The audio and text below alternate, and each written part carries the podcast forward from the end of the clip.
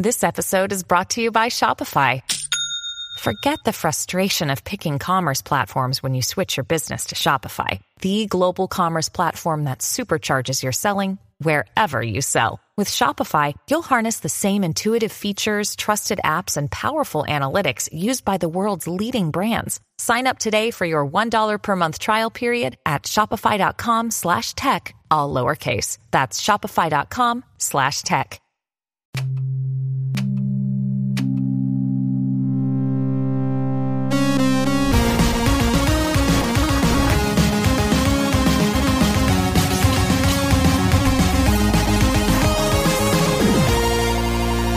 Hey, everybody, I am here with Ed, aka Space Invader One. Thank you very much for joining us today. Uh, thank you very much for inviting me, Bob. Well, I wanted you on here to talk about the work that you've been doing teaching people how to use something called Unraid. And I also wanted to learn more about you and your background and how you got into all of this stuff because I've learned quite a bit from your videos, uh, and so have quite a few other people as well. So, um, if you wouldn't mind, maybe could you give us a little bit of uh, an overview of what Unraid is and what your channel's about, and then we'll we'll kind of dig in deeper into both of those. Well, Unraid is um, a home server operating system based off Linux.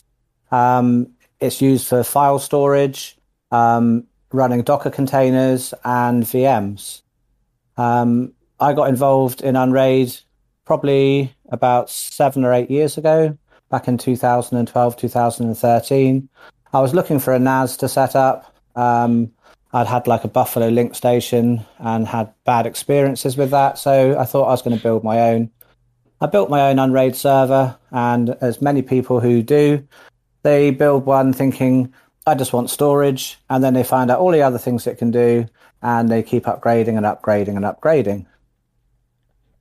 Very cool. And you do instructional videos from 10 minute little clips of how to do one thing to very deep dives on how to set things up, walk people through step by step. And uh, I, I, mean, your videos cover pretty much everything that you would need to know. The only thing that the watcher would have to do is search through your channel and figure out what they need for today. So if you're getting started, obviously mm-hmm. watch the longer videos. If you've already dug deep and you just need the answer, try to look for the shorter ones.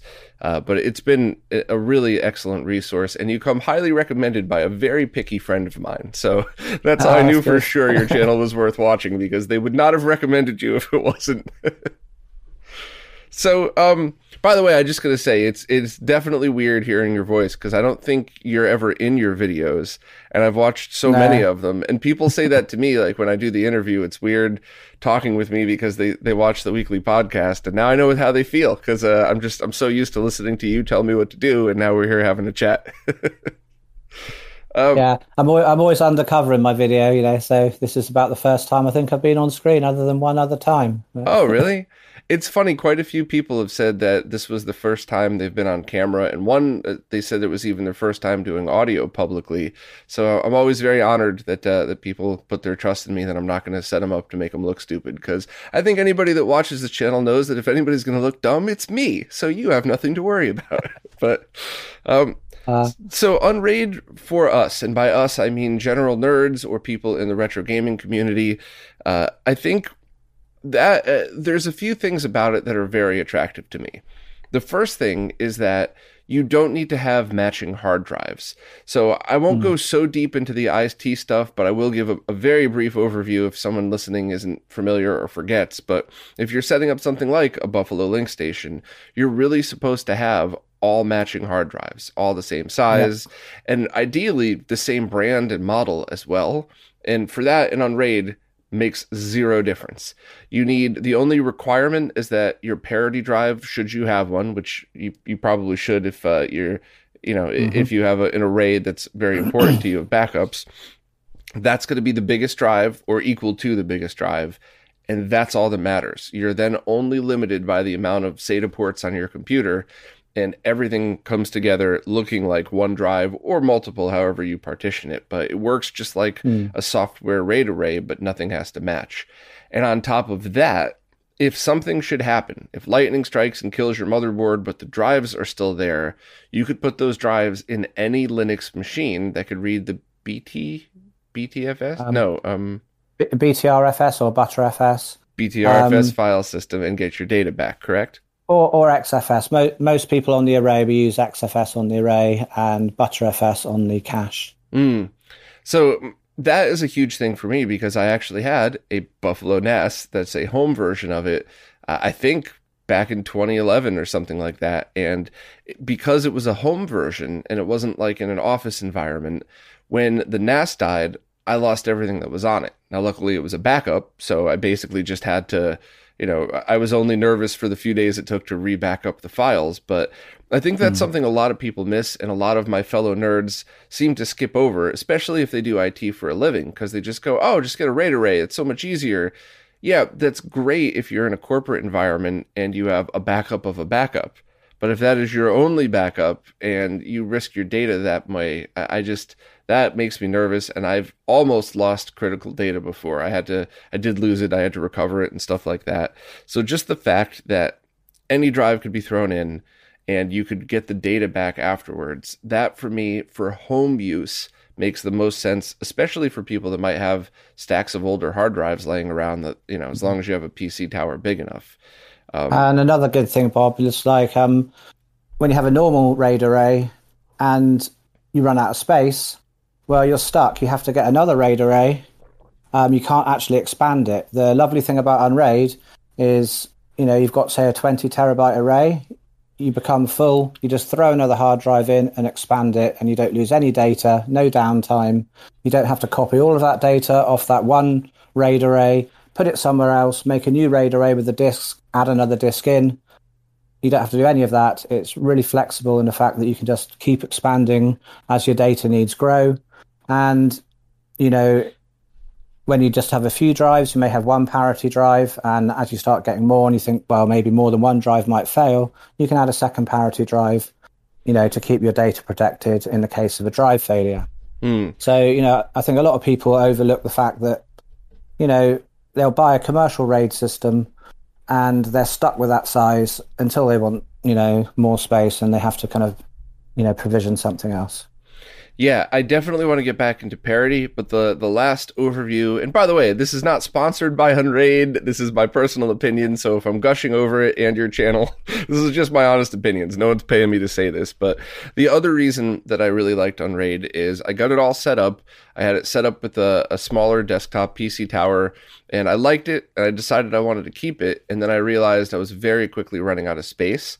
So mm. uh, the PC that I was using was actually built up, uh, originally built to record for like Pro Tools and stuff like that.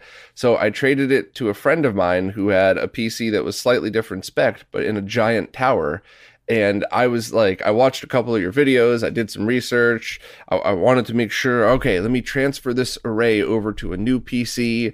You know, based on my previous nerd experience, I'm probably going to get sucked in for like a day's worth of work and I literally unplugged the drives from the old machine, plugged them into the new one, booted, and then just had to re uh, go through the drop down menus and restart the array, and that was it. Mm-hmm. I thought it was going to be a day's project, and moving all of my drives from one computer to a completely different computer took you know, as long as it took to just physically move the drives. So um, I think I think that that stuff that we just mentioned is reason alone for people mm. who want home backups to use this if they if they're comfortable building PCs and repurposing stuff. But um, there's a few other things we'll we'll get into later, which I think is going to be very appealing to the retro gaming community as well. But I, I guess to get people started, and maybe we could take notes so I could make sure to have the videos of yours that match exactly what we're talking about in the description. Um, but so I, I, guess I'll leave myself a little note here real quick just so I could do it. But for people starting out, you need a USB stick that's bootable, uh, which is most of them, but I guess there are some cheap yeah. ones that have issues. and you could do a free trial, but what are the basic steps? And do you have a video that you would recommend today for people that wanted to just try this out and see? Yep. Um, probably the video to watch is um, my Unraid 6.9 series, where I guide people through basically setting up a basic server um, with 6.9, which is the latest stable release. Um, setting up the USB stick, it's really simple. You just download a creator tool um, on Windows, Mac, or Linux, plug your USB flash drive into the computer. It will make that bootable for you. You then plug that into your into what you want to use as the server. Make sure the motherboard's set to boot from the USB stick. It will boot up straight into the operating system. You'll see an IP address come up at the end of the process. Type that into your browser, and you're straight into the Unraid web UI. Um, and you'll see any hard disks that are connected, and then you can start creating your array, and you you know you're off straight away. Yeah, and I do also want to add that if you feel like testing this out, but you don't have spare equipment just laying around, you could take your existing PC. I would recommend pulling the power from any drives that you have in there, just because if you mm. pull the power from that, you don't have to worry about accidentally writing to it, and you don't have to worry about putting the SATA cables back in the right order because with no power, it's not going to access it anyway. So you could just pull the power from your existing drives.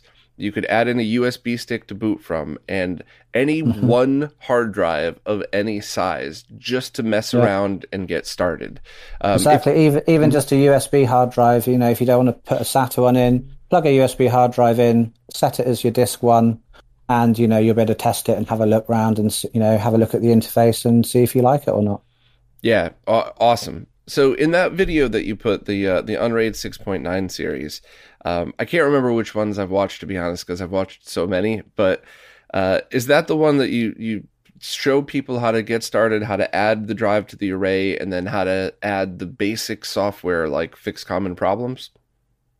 Yep. So basically, I, I guide people through you know, setting up, adding the drives, um, and also how to transfer data from existing computers onto the Unraid array. So, you know, if you've got, you know, other hard drives from other computers, you know, they, they might be in the wrong file system, like you've got some Windows hard drives that are formatted in NTFS. You can just plug them in and I guide you through, you know, fairly easy ways of transferring the data onto the array.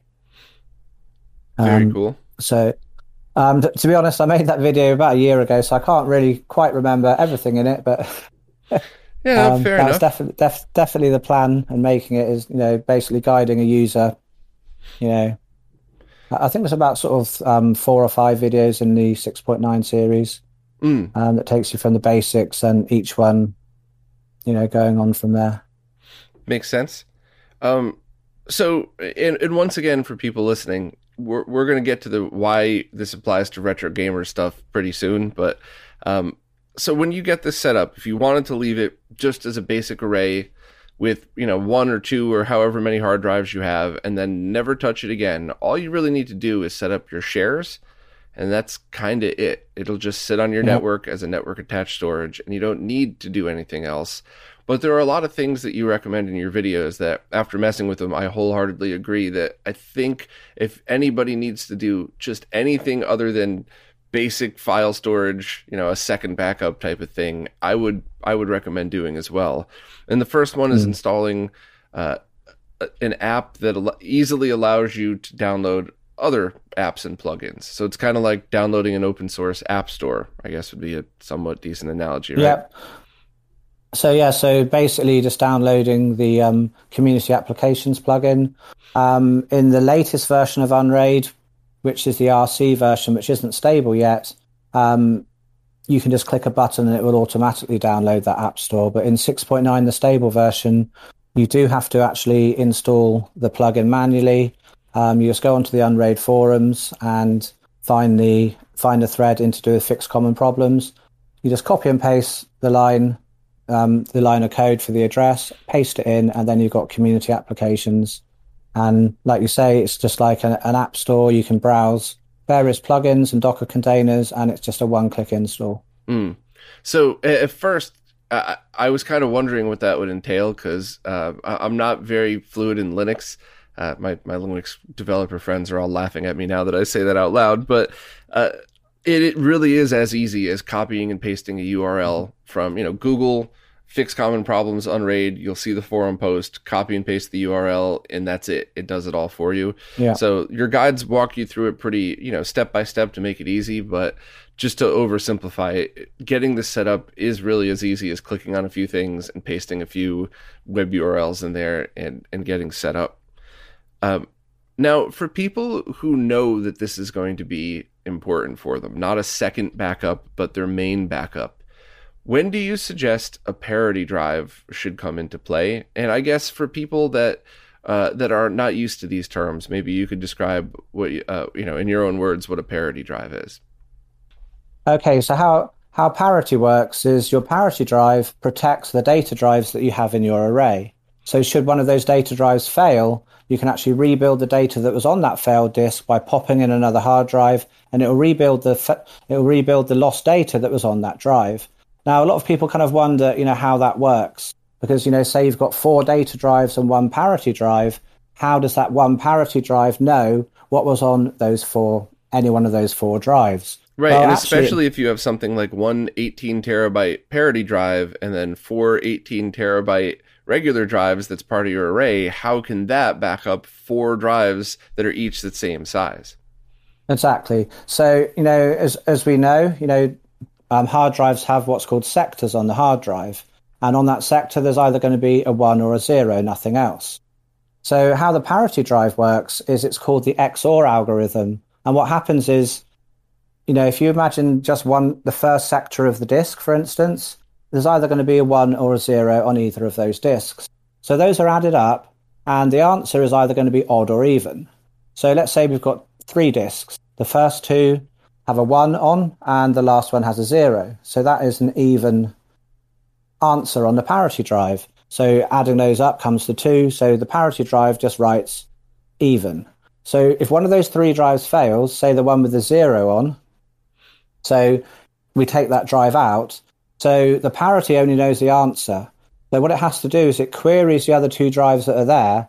And so one plus one is two. So it knows that the answer is even. So that last disk that had failed, that must be a zero there. So it knows that that's a zero on there. And that works for every single sector across. And that's how it rebuilds the parity and rebuilds your data. So it doesn't actually have a copy of your data, but it has the answer to an algorithm that is that enables you to actually be able to recover your data from that you know, I hope that makes sense.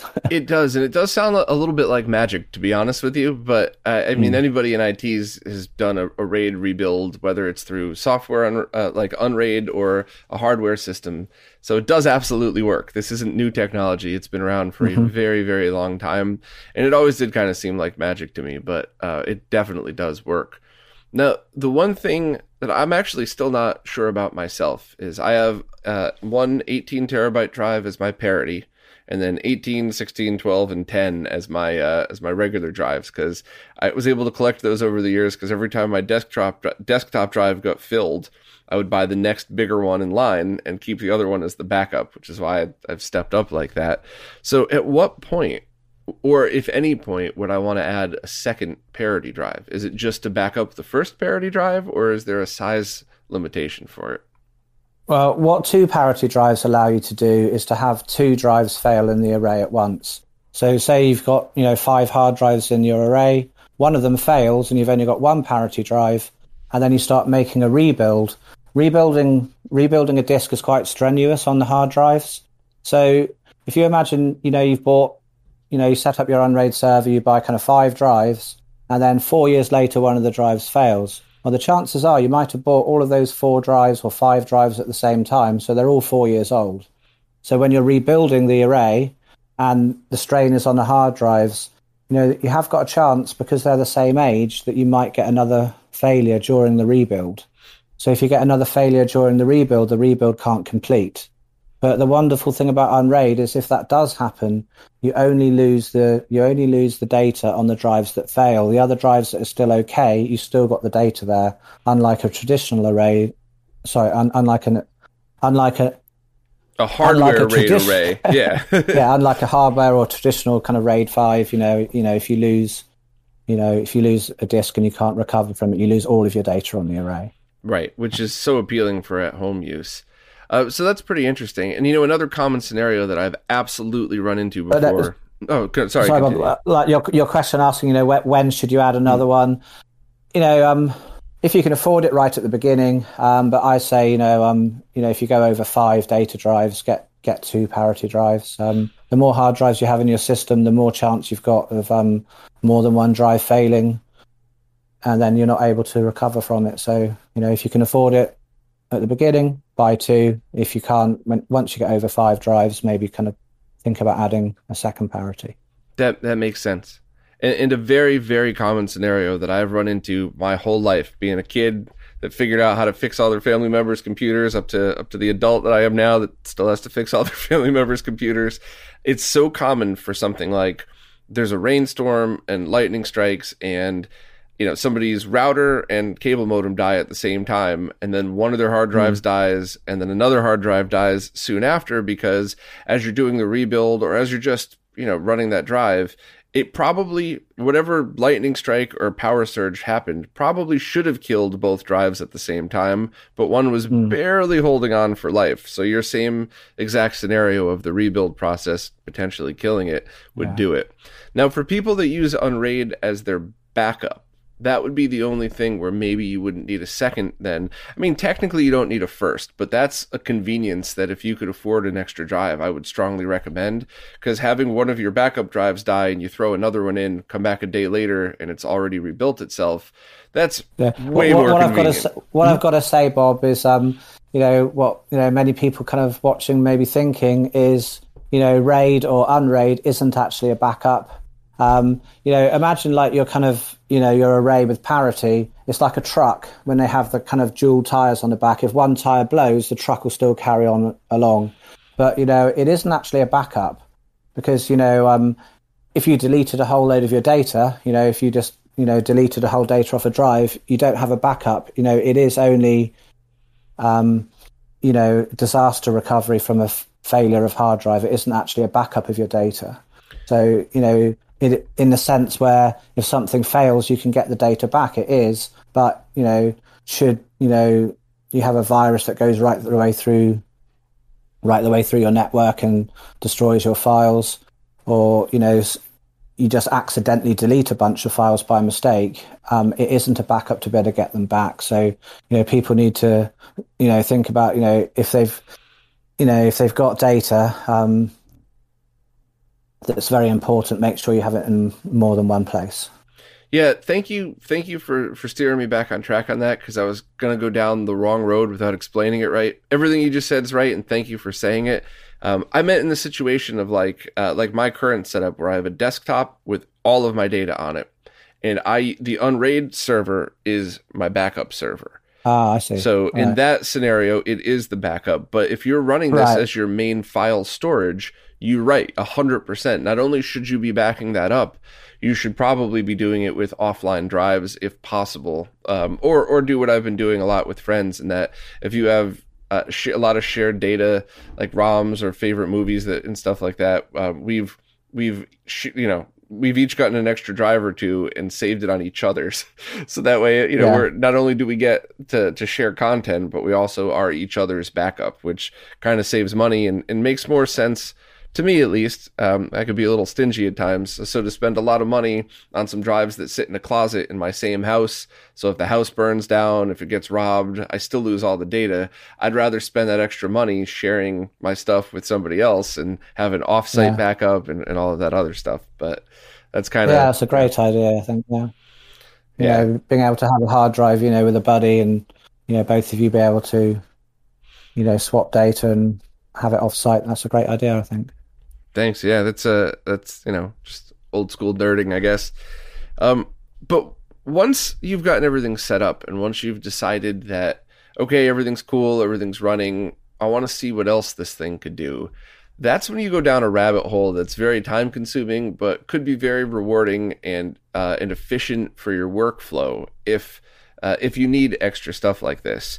For me personally, one of the things that just saved a ton of time and annoyance is installing MakeMKV because my workflow every time I get a new disc, so an Ultra HD Blu ray, whatever else, I buy the disc, I put it in my computer, I rip it, and then I have to copy it from my computer to the network storage. And now I could have a, or I do have a drive right in my Unraid server that I use MakeMKV's Unraid plugin to rip directly to the RAID array to save that extra step of copying it over the network. And I know that sounds weird, by the way, but I have a, a ton of friends that do the same thing in that we don't ever mm-hmm. actually watch our discs. They go on our shelf, they're displayed nicely, but they're all accessed through the network for ease of use and backup and all that other stuff. Yeah. So, um, that all of that stuff could be found through the App Store. Uh, there's so many cool things about it. But from a retro gaming point of view, there's also things like virtual machines. So you could have one running on the server, and maybe you want to do your ripping of your games that way. Uh, you could use, you know, if you have legacy software, you could be running a Windows XP virtual machine. And that's something that can get a little bit confusing. So, do you want to give maybe yeah. a basic overview of what VMs are and and how you've uh, have you you've been teaching people to use them in Unraid? Sure. So, you know, VMs obviously it stands for virtual machine and allows you to virtualize pretty much any operating system at all. Um, but you can all but what you can also do is is pass through individual hardware as well. So you know, when you kind of run something like kind of um, VMware Workstation on a Windows desktop, you know, um, you haven't got the kind of 3D acceleration that would allow you to kind of play modern games. Hmm. But you know, with with VMs and Unraid and in Linux in general, KVM and QEMU, you, you can actually pass through individual hardware on the computer. So the VM has exclusive access to the graphics card. And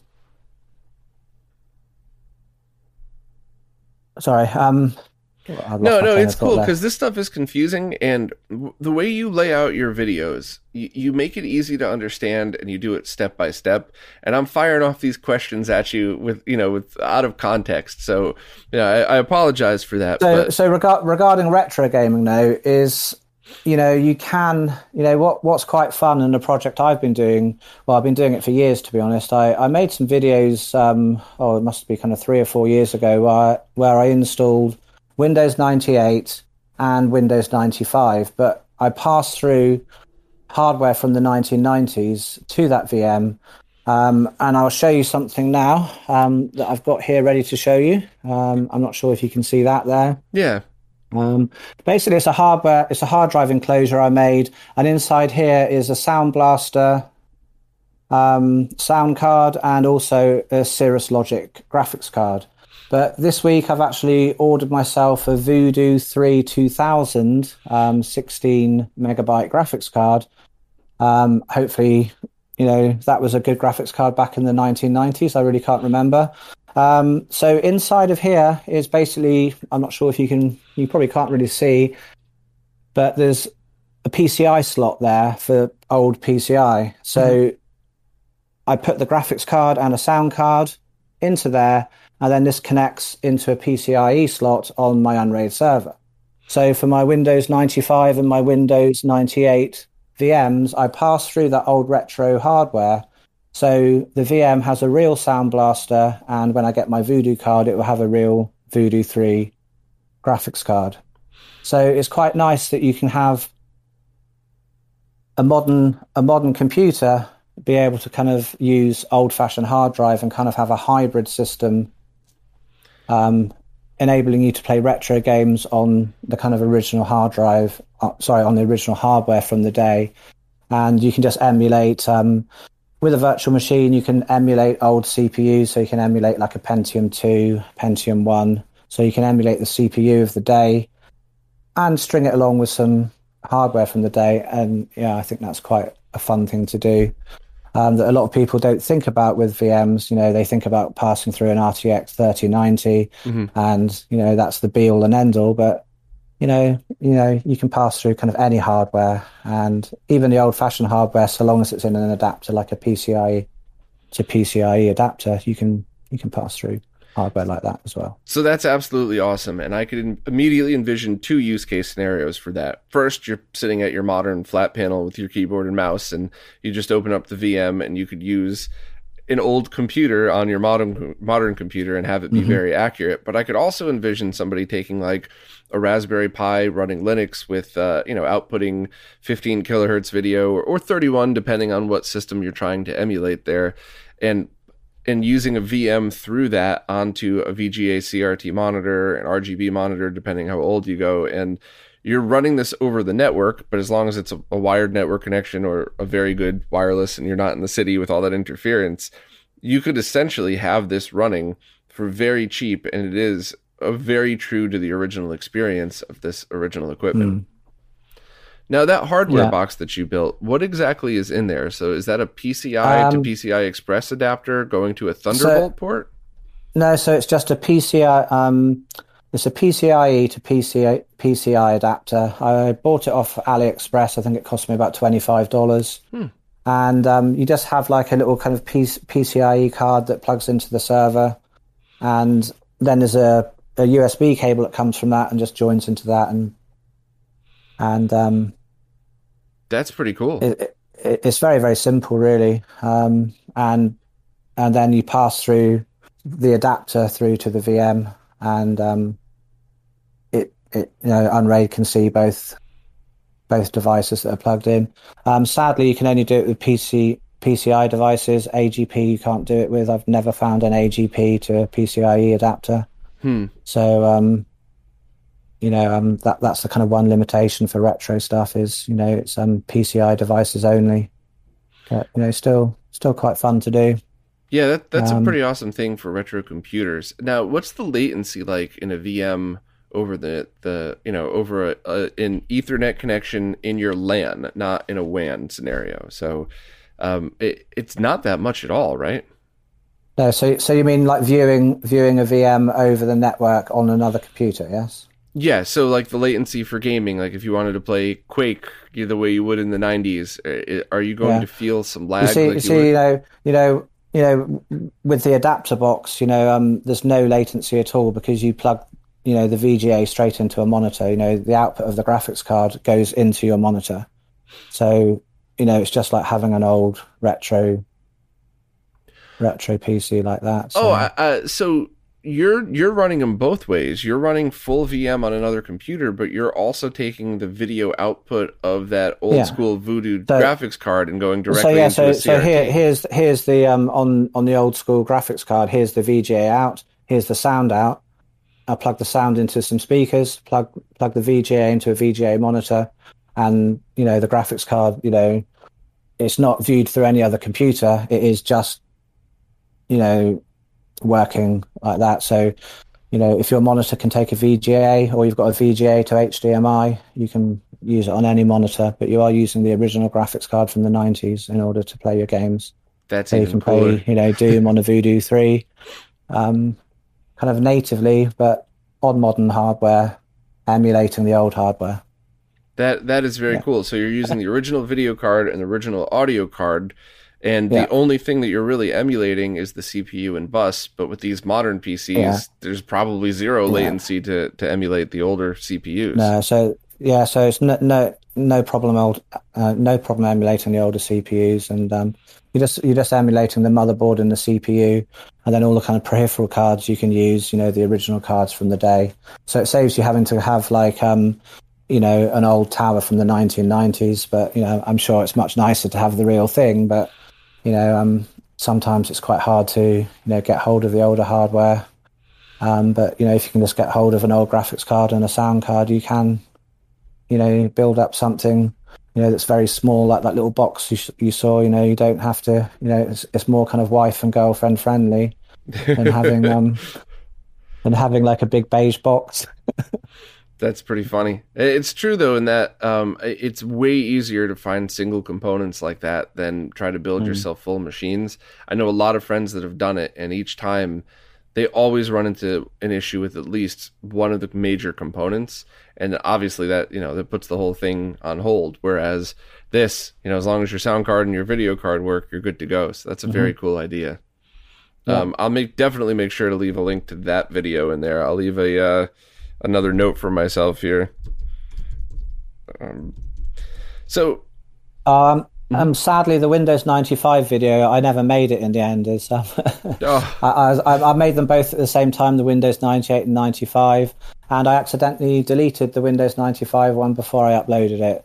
Yeah. And um, th- there wasn't a great deal of interest in the Windows 98 one, so I never remade it. But it's definitely something you know I am going to remake, and especially as I'm getting my lovely new Voodoo Voodoo 3 card, I will definitely be making some retro gaming videos for setting up some retro game VMs. So I, I know the answer to this, but I would like, or at least I know my opinion to this, but I would like your opinion in why would somebody go through the trouble of using original hardware like this as opposed to just creating a VM that emulates everything graphics card, sound card, and, and building like a Windows 95 VM?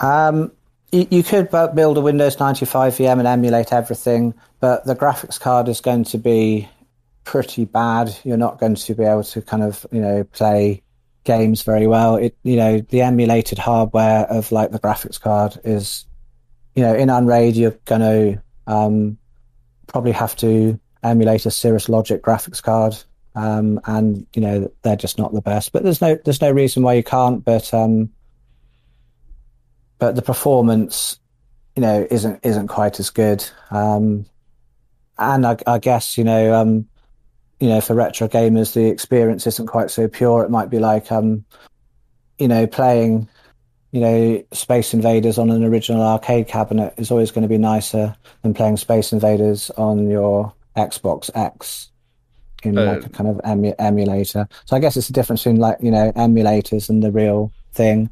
You know, this is somewhere in between.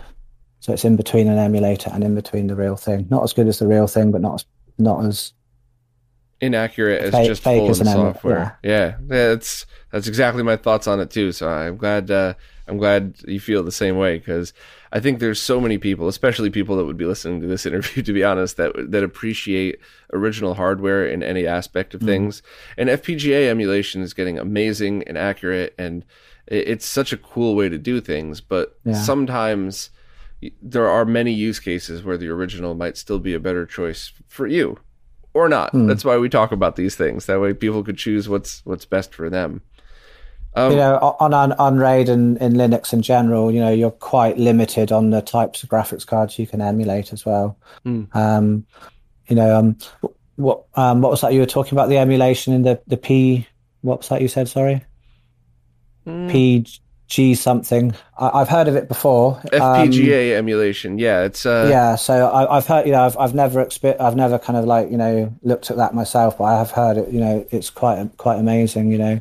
So this is the dumbest analogy, but it's also super accurate in that you know when you're talking about software emulation, you're having a piece of software that's running in a you know a software language on top of a hardware layer that it needs to talk to, you, usually with an OS in between. So you could get super accuracy. You could get things that you would never get in the original that you might think are better, but it's not always exactly the same. And FPGAs are essentially like imagine the Terminator from Terminator 2 that turns itself into other stuff. Such a dumb analogy, but also it's a really great way to visualize it. That FPGA chip, if programmed properly, will turn itself into the chips on the original boards. So wow. there are at 486 cores now with um, you know there's tons of arcade and, and, console cores that are so accurate to the originals to the point where you could take the code from one of the chips and flash it onto a smaller FPGA with the, a different pinout adapter and replace original chips from original hardware with it. That's how accurate it is. So mm. uh, it, it's awesome, and it's something that's definitely going to be a big part of the future of this stuff but it's not the only thing and it can't cover every scenario at least yet so that's why i love all of these right. different options we're talking about oh well yeah it's definitely something i'll have to have a look at you know it sounds sounds really cool yeah i'll send you some uh, some info on the MiSTer stuff after this i think you'll be uh, i think you'll Thank be you. pleased with what you see um now another thing that that retro gamers would definitely want to do is host their roms on their a nas in their own house so rather mm-hmm. than have you know, anytime you have the ability to access these things remotely as opposed to on a micro USB card or micro SD card on on the device itself, people I think would generally prefer that because you have one location that you're dealing with all of this stuff. Adding and removing games is as easy as accessing a network share. You never have to remove any of this stuff. So, uh, you and I briefly talked about some of the things like that that you've done Um, do you want to mm-hmm. talk a little bit about the work that you've done in Unraid to help host files for game consoles like PS3 and stuff like that? Yeah, um, well, you you know you can set up very easily on Unraid um, a PS3 net server. So you you will need a modded PS3 for that to work, obviously. But um, you can inst- you can host all of your PS PS3 ROMs and um, oh, sorry, they're not called ROMs, are they? ISOs, ROMs, P- PS3 whatever. PS3 disk images, and um, play them over the network straight to your um, straight to your console. Um, you know, you, you just go go through the list and you see see the box art of the, of the game and play it.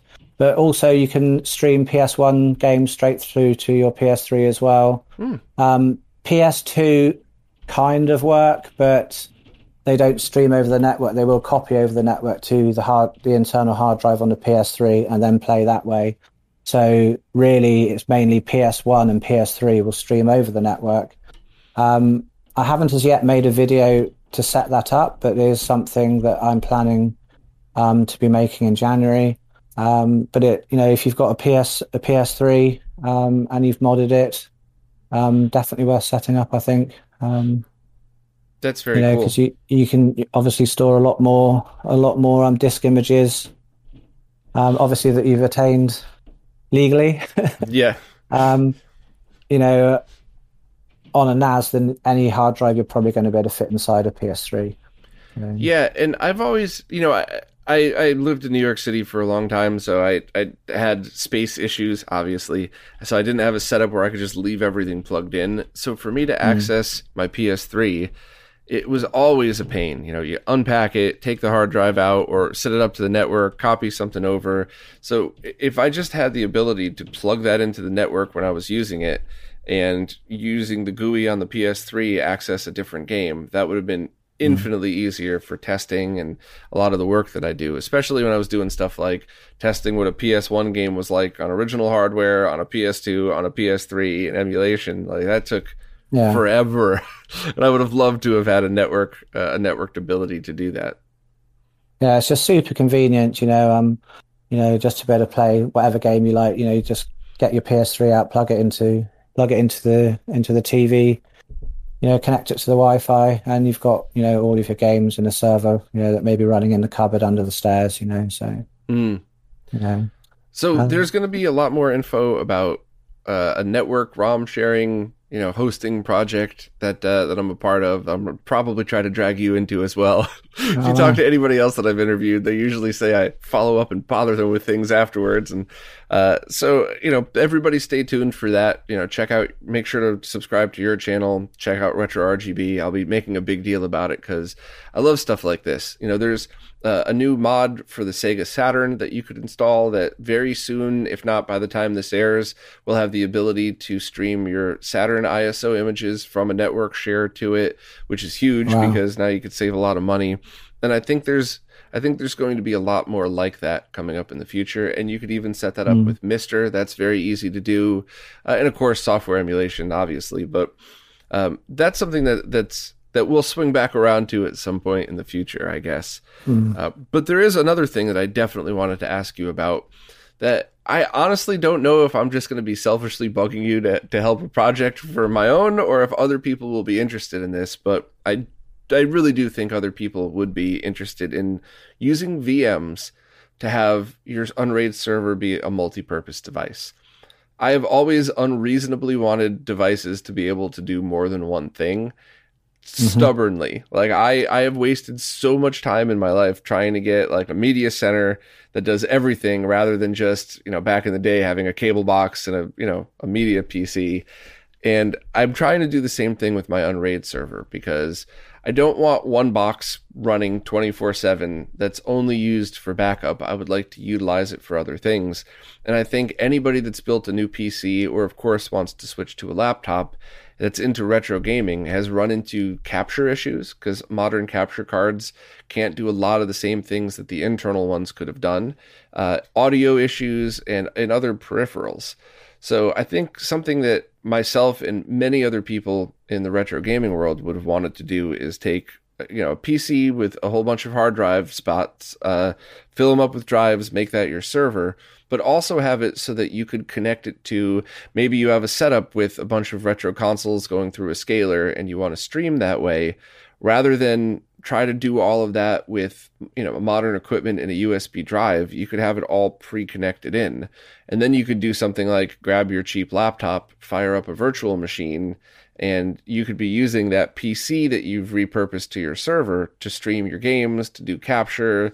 Um, but that's been a little trickier than I had thought because of passing through mm. hardware compatibility. So, do you think that's even a feasible idea, or am I basically just chasing the dragon here? No, most definitely. You know, um, if you can, like, you know, just you know, plug in a PCIe device, all it has to be is in what in what's called its own IO MMU group. So it, it, it has to be kind of like isolated without any other hardware in that group. When you pass pass it through, it passes through that hardware in, in the group through. So so you know if you can plug it in into a PCIe slot, the chances are you're going to be able to pass it through. Um, there's various kind of you know if things aren't grouped, you know how they should be. You know if they're not in their own separate IO MMU group, you can use like the um, you, know you can use a patch in order to kind of separate things out. So you know you can often you, you know you, you most definitely you'll be able to do exactly what you want to do. You know any kind of like um, PCIe capture cards you want to plug in, you can pass them through to a VM. Um, you know, to, to be honest, like um, I probably haven't really used a normal computer at home since probably 2015. Um, like the computer behind me here, this is a VM running. Mm-hmm. Um, you know, that, that's running Mac OS on Unraid. Um, you know, passing through a graphics card to that. Um, you know, any other any other PCIe devices I put in, I, I could pass it through as well. You know, as long as you've got got enough space in the case to put them, you know, you, you can pretty much pass through anything. So that's very cool. 100% definitely. I'm happy to hear that because I, I, I genuinely think a lot of people would want to do something like this. I mean, if you're, in mm. fact, even if you're a heavy content creator, I could completely imagine myself having a decent PC that has all of my capture cards and my editing software on it, and using Unraid because I can't tell you how many times I've been rendering on mm-hmm. one machine, so I got to take out you know a, a, laptop to do something else, but then I don't have the peripheral that plugs into the USB or Thunderbolt port. So I, you know, do I transfer yeah. files? And it sounds like nonsense, but I, I, know there's a bunch of people listening that are shaking their heads right now, going, "It happens to me once a week." So having a full other usable platform that's multi-purpose. So you're not just having two PCs mm. on your desktop. You have one that does a lot of other stuff for you. I think would be a, a pretty big help for people. But there are exactly. a few requirements for that, right? Your motherboard needs to support virtualization at, at the very least. Correct? Yeah. So so so yeah, your um, you know, your CPU and your motherboard, you know, need to support virtualization, which pretty much you know all modern CPUs and motherboards do. Um, um, so, you know, your your motherboard must, if it's Intel, support um, VTD um, and VTX um, and um, the equivalent in AMD. Um, I can't remember what the AMD call their virtualization now, but and IOMMU, it's called in AMD for the for being able to isolate hardware and pass it through.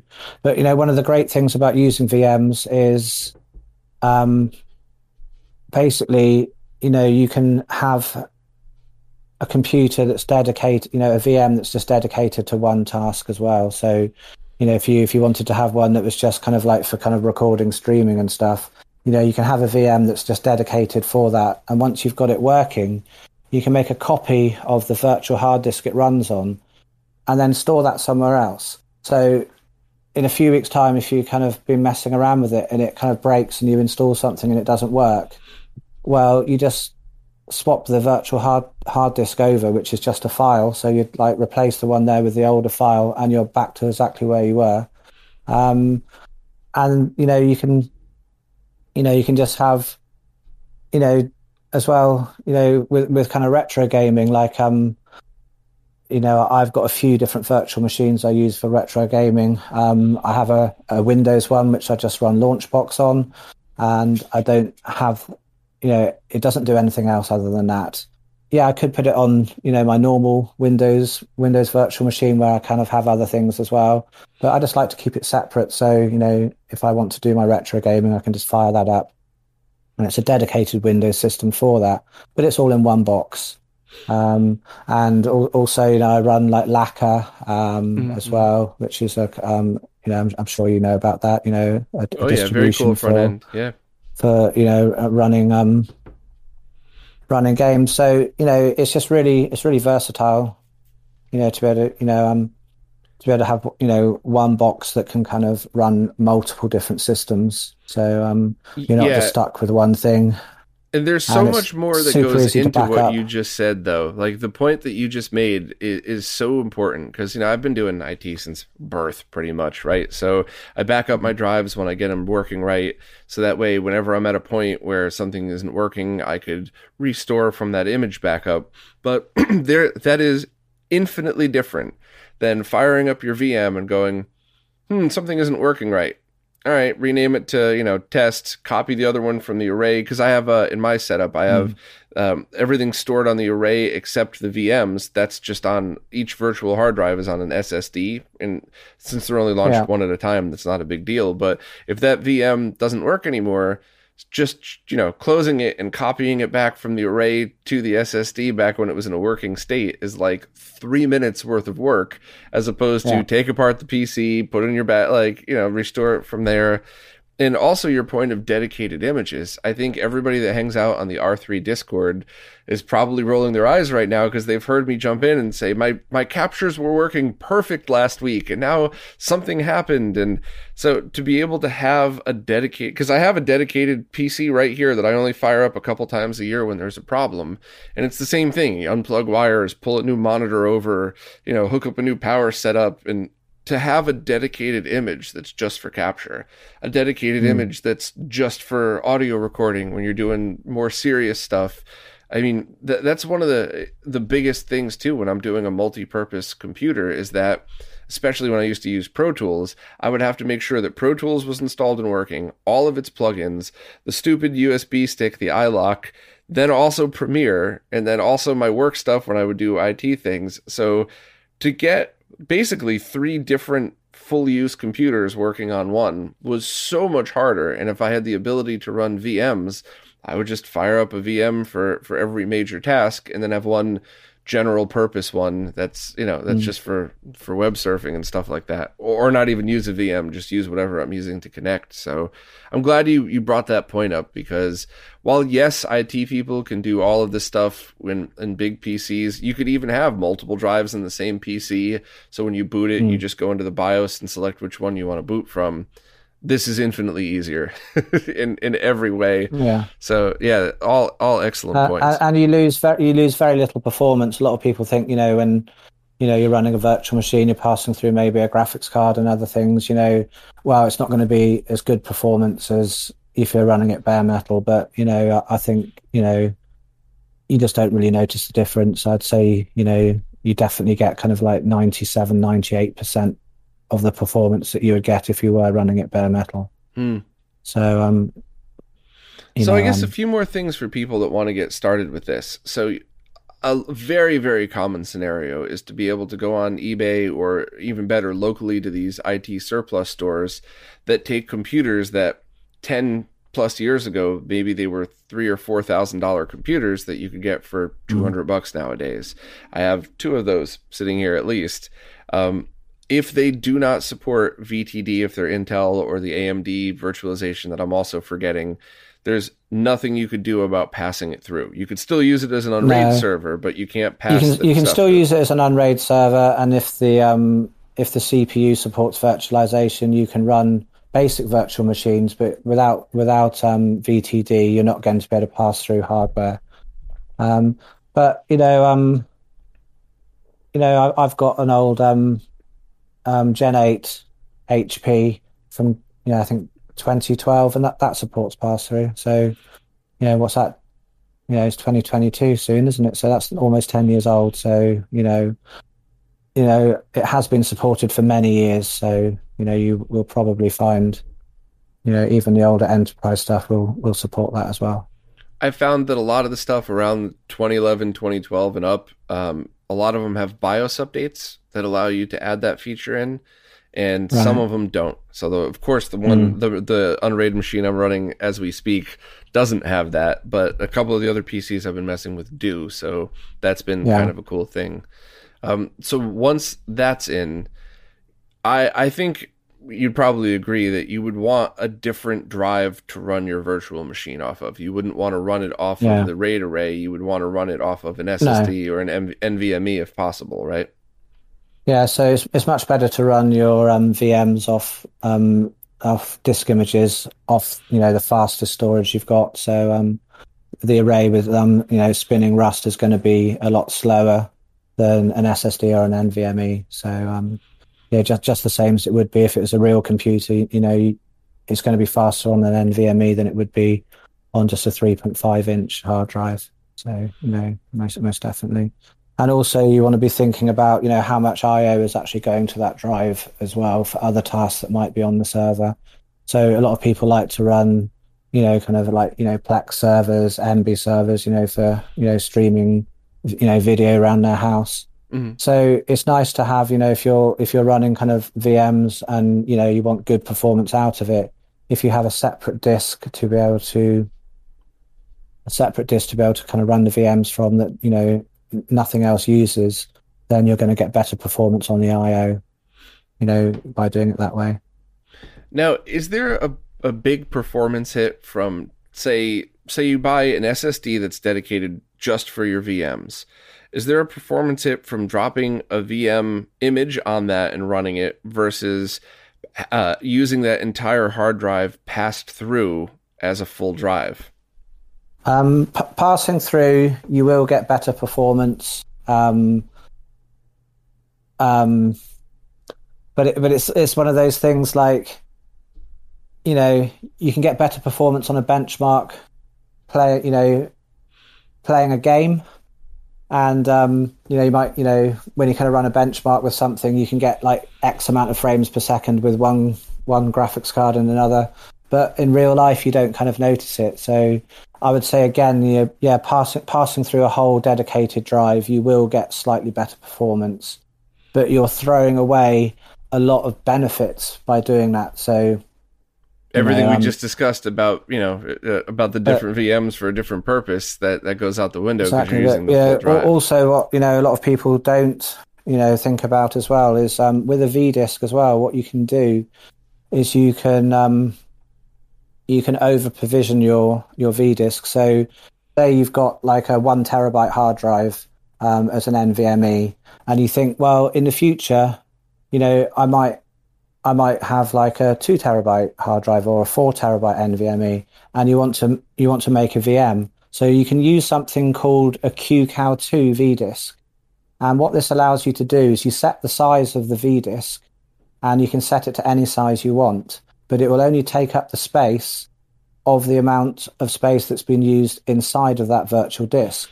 Mm. So on a one terabyte disk, I could set I could put a two terabyte QCOW2 disk and so then what I can do, you see, is um, I can have that on the server. And as it starts to grow, I can think, okay, it's almost got to one terabyte now. And so then I get a two terabyte drive and I copy that onto the two terabyte and then it can continue expanding on the two terabyte drive.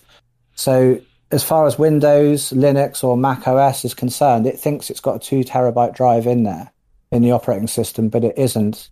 It's it's a virtual disk that can expand. But you know, um, the, again, the performance is slightly slightly worse on a QCOW2 disk than what's called a raw V disk, which takes up the amount of space that the raw V disk does. But again, you know, you, you don't really notice it. You know, I, I always say to people like, um, you know, like, um, it's a bit like watching a movie in 4K. You know, um, you know, um, you, you can watch a movie in 4K, and yeah, when you kind of when you go into the store and you see all these kind of you know special videos that make it look great, it looks great. But you know, um, when you get home and you and you're kind of watching a movie, I'd rather watch like a good movie on a on on a 1080p than watch a crap movie in 4K. you know, when, when, you're when you're actually kind of using it in your real life, you don't notice it. You know, and I kind of think that's like. Yeah, yeah so you, um, I just ran into the exact scenario you described the other day when I was messing around with VMs, in that I I have a just a very small 128 gig SSD that I've been using for testing, and I put mm. like two different Linux images and a Windows image, and I just put them all as 20 gigabyte drives just so I could mess around, and mm. I immediately filled up the Windows one.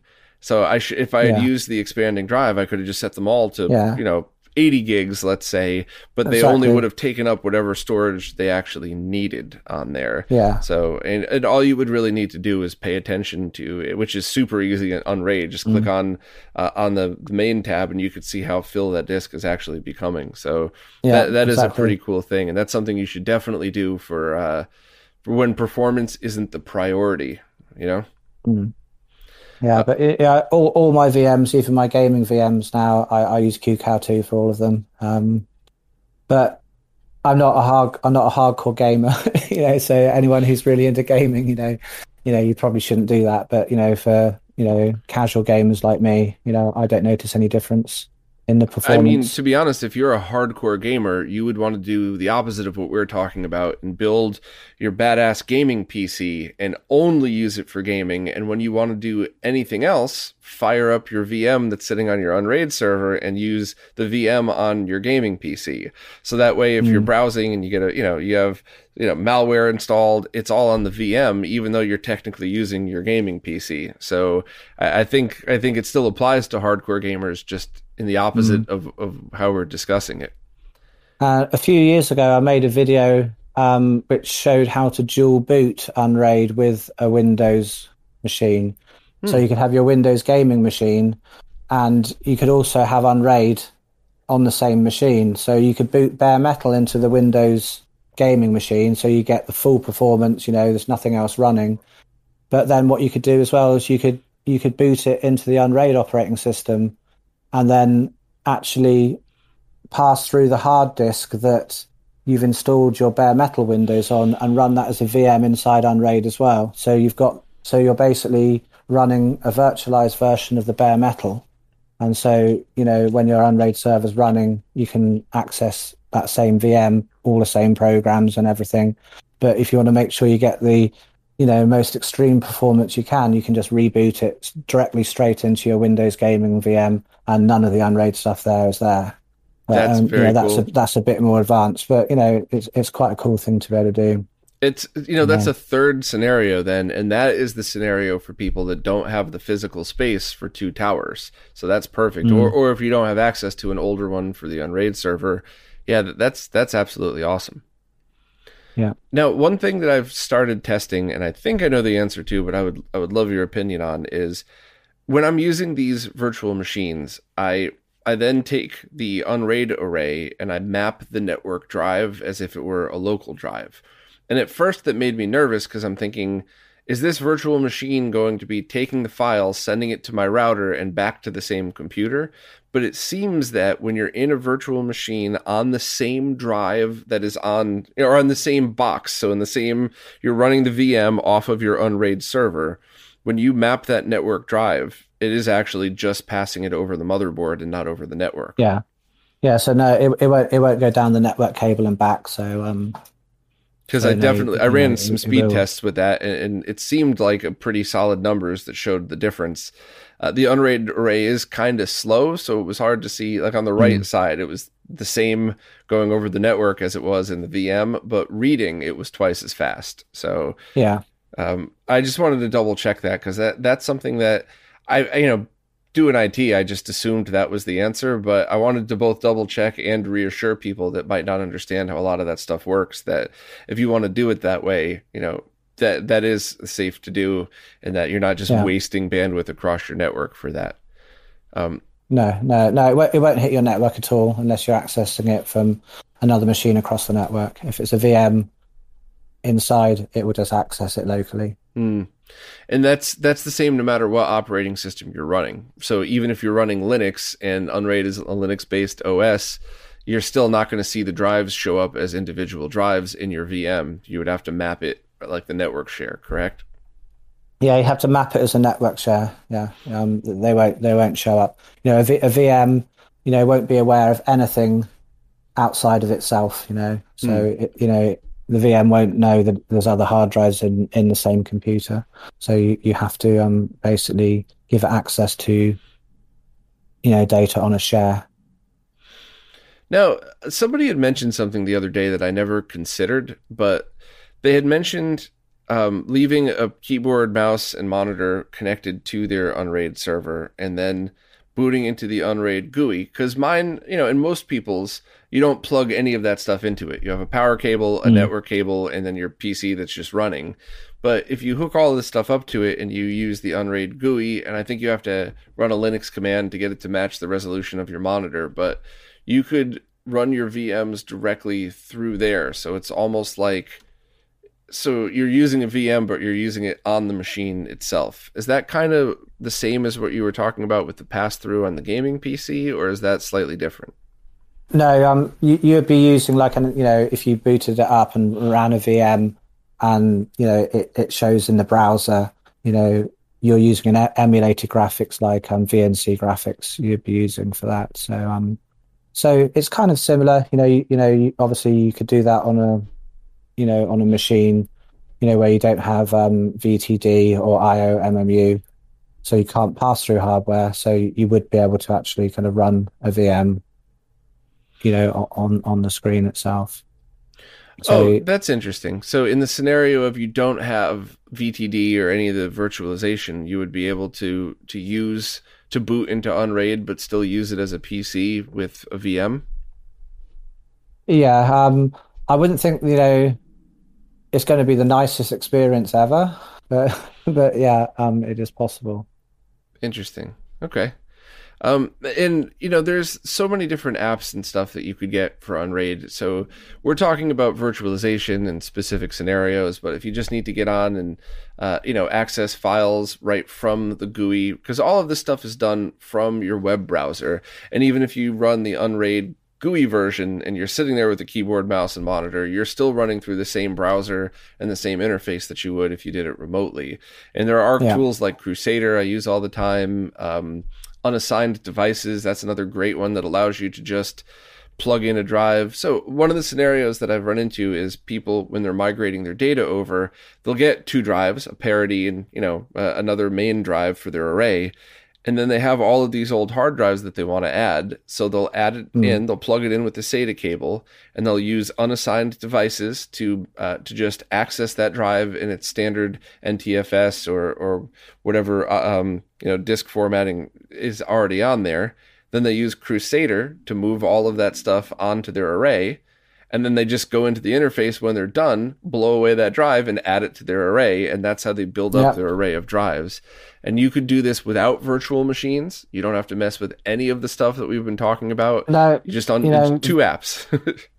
yeah, you know, virtual machines are you know totally totally separate to um to you know storing files on your Unraid server. Um, you just like you say use use an app like Krusader, or you know, if people are familiar with the command line, you can just use command line and copy it. Um, you know, you know that, that's a great thing. You can, like you say, have a stack of old hard drives that have already got data on. Obviously, you don't want to wipe them because you want the data.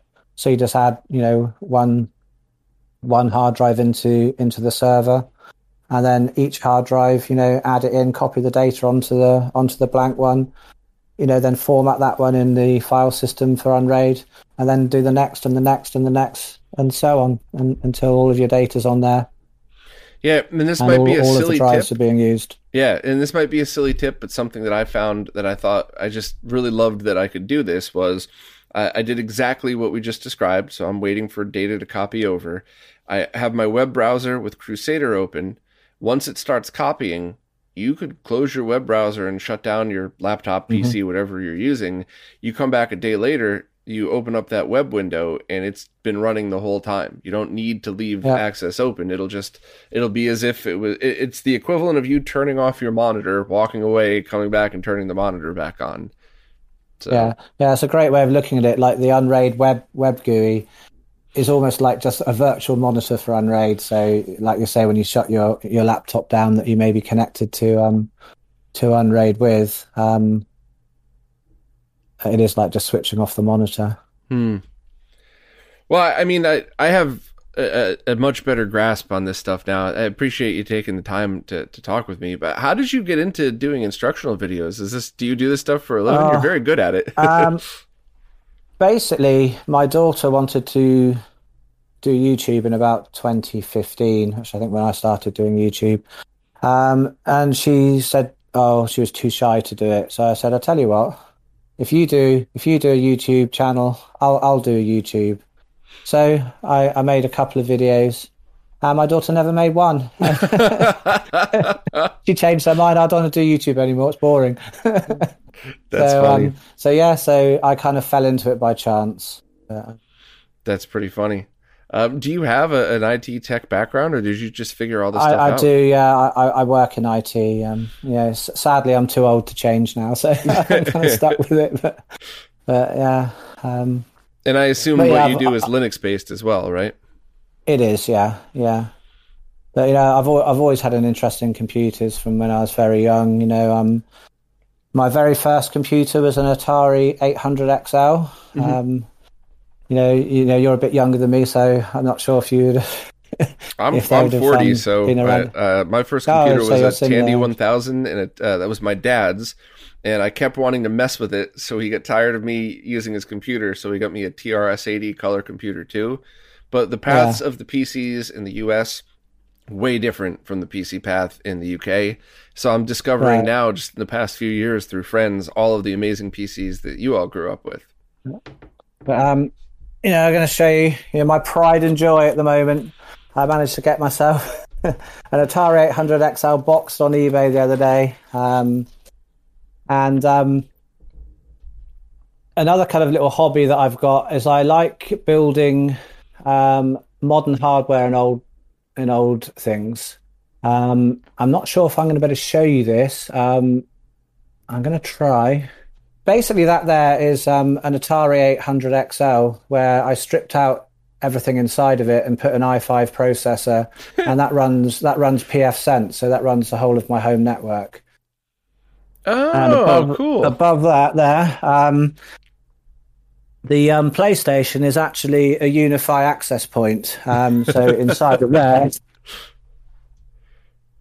all of that was um, all of that was kind of like stripped out, and um, I kind of you know found that the UniFi access point was about the same size as the disc of a PS1. So I thought, well, that will look a bit more cool than just having a UniFi access point on the wall. So um, so my um, router is a Atari 800 XL, and the access point is a PS1.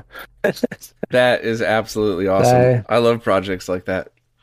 Do you ever do videos on these, or is that just a personal project that you like to do? Um, it's just really a kind of personal project. Um, I made a video once where I got an old N64 cartridge and put a hard drive in it and made it as an external hard drive, you know, probably kind of three or four years ago.